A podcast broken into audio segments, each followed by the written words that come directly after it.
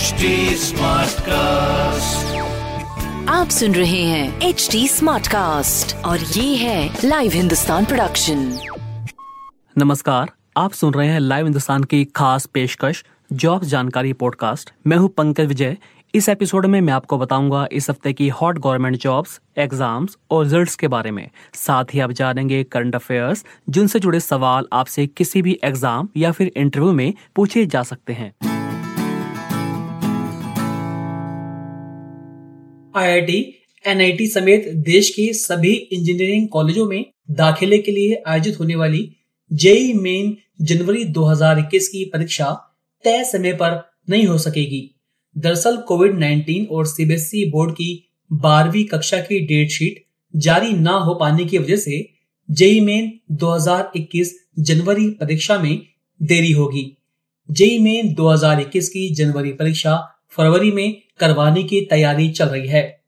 NTA यानी national testing agency, JEE main की परीक्षा साल में दो बार जनवरी और अप्रैल में करवाती है। हालाँकि नवंबर बीतने के बाद भी जेई मेन 2021 जनवरी परीक्षा को लेकर अभी तक कोई ऐलान नहीं किया गया है। एक सीनियर ऑफिसर ने बताया कि इंजीनियरिंग कॉलेजों में दाखिले की प्रक्रिया अब भी जारी है, लिहाजा 2021 की जेई मेन परीक्षा को फरवरी में कराए जाने पर विचार चल रहा है। इससे उन छात्रों को फ़ायदा होगा जो पिछली परीक्षा में प्राप्त मार्क्स या उन कॉलेजों से संतुष्ट नहीं है, जहाँ उन्हें दाखिला मिल रहा है। सीबीएसई ने बारहवीं कक्षा की प्रैक्टिकल परीक्षा की डेट जारी कर दी है। सीबीएसई बारहवीं के प्रैक्टिकल एग्ज़ाम एक जनवरी से 8 फरवरी तक होंगे। सीबीएसई ने कहा कि यह डेट संभावित है। सही डेट का ऐलान बाद में अलग से किया जाएगा। बोर्ड ने परीक्षा के आयोजन को लेकर एक एसओपी भी जारी की है। बोर्ड ने कहा है कि प्रैक्टिकल एग्ज़ाम के लिए स्कूलों को अलग अलग डेट भेजी जाएगी। बोर्ड की तरफ़ से एक ऑब्जर्वर भी नियुक्त किया जाएगा जो प्रैक्टिकल एग्ज़ाम और प्रोजेक्ट मूल्यांकन की निगरानी करेगा। मोदी सरकार ने कोविड वॉरियर्स के सम्मान में बड़ा ऐलान किया है। सरकार ने फैसला किया है कि शैक्षणिक वर्ष 2020-2021 के लिए केंद्र के कोटे से एमबीबीएस और बीडीएस की पाँच सीटें कोविड वॉरियर्स के बच्चों के लिए आरक्षित रखी जाएँगी। केंद्रीय स्वास्थ्य एवं परिवार कल्याण मंत्री डॉक्टर हर्षवर्धन ने इसकी जानकारी दी। यूपी सरकार ने ग्रुप सी के पदों पर भर्ती में होने वाली किसी भी प्रकार की धांधली रोकने के लिए नया सिस्टम लागू किया है। उत्तर प्रदेश अधीनस्थ सेवा चयन आयोग इसके लिए टू स्टेज एग्ज़ाम सिस्टम में प्रारंभिक परीक्षा कराएगा। इसके नतीजे परसेंटेज स्कोर के आधार पर घोषित किए जाएँगे।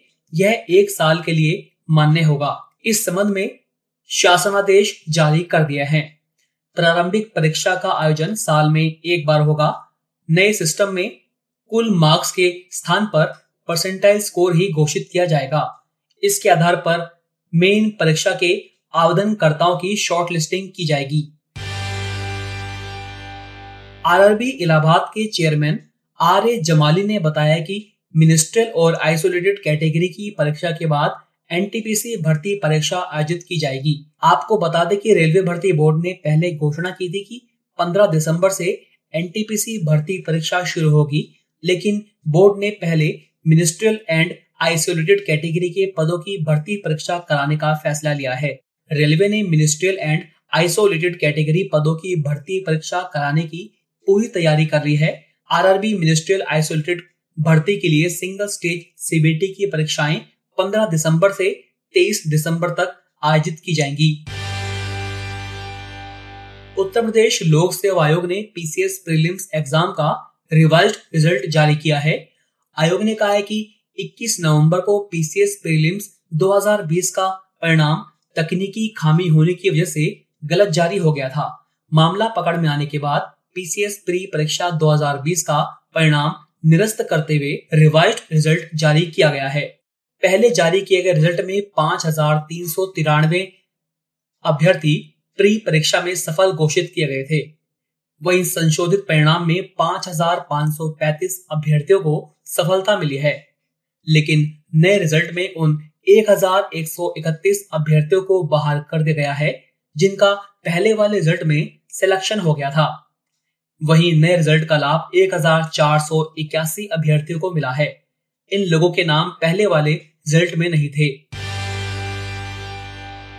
आईसीएआई यानी institute of chartered accountants of India ने तमिलनाडु और पुदुचेरी में सीए नवंबर परीक्षा 2020 स्थगित कर दी है।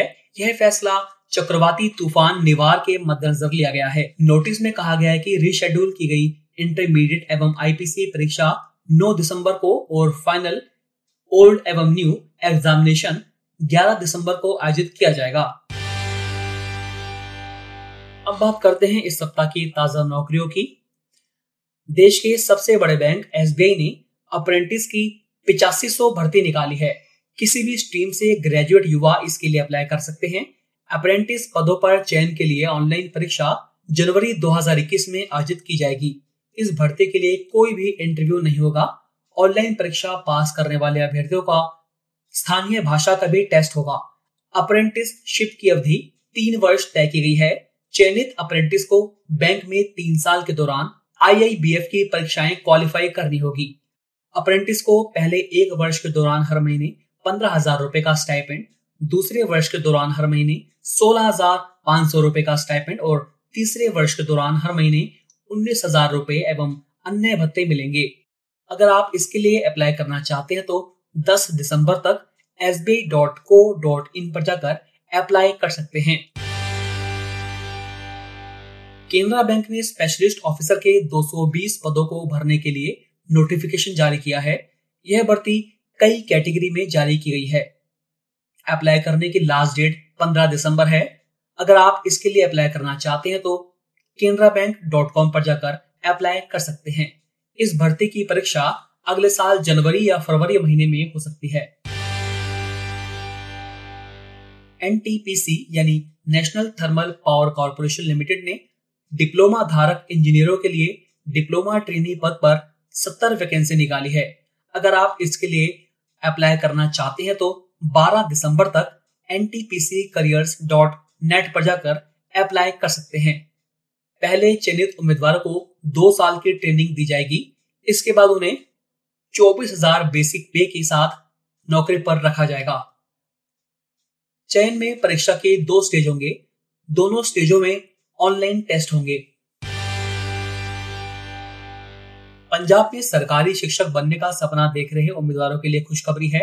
राज्य के विद्यालय शिक्षा विभाग ने प्री प्राइमरी टीचर की आठ हज़ार तीन सौ तिरानवे वैकेंसी निकाली है।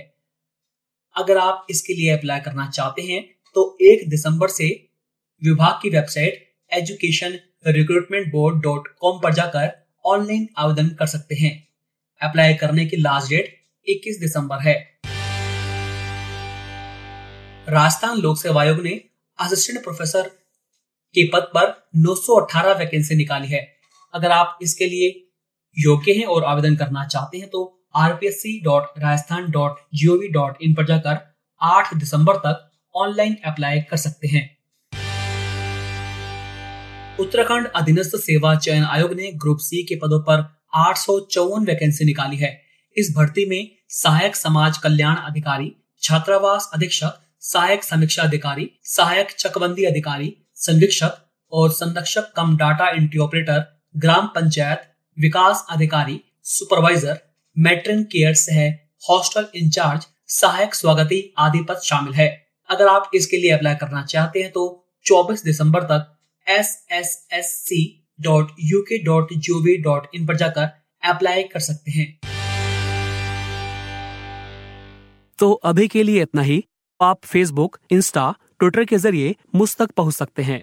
हमारा हैंडल है at the rate H T smart cast आप सुन रहे हैं एच टी स्मार्ट कास्ट और ये था live Hindustan production smart cast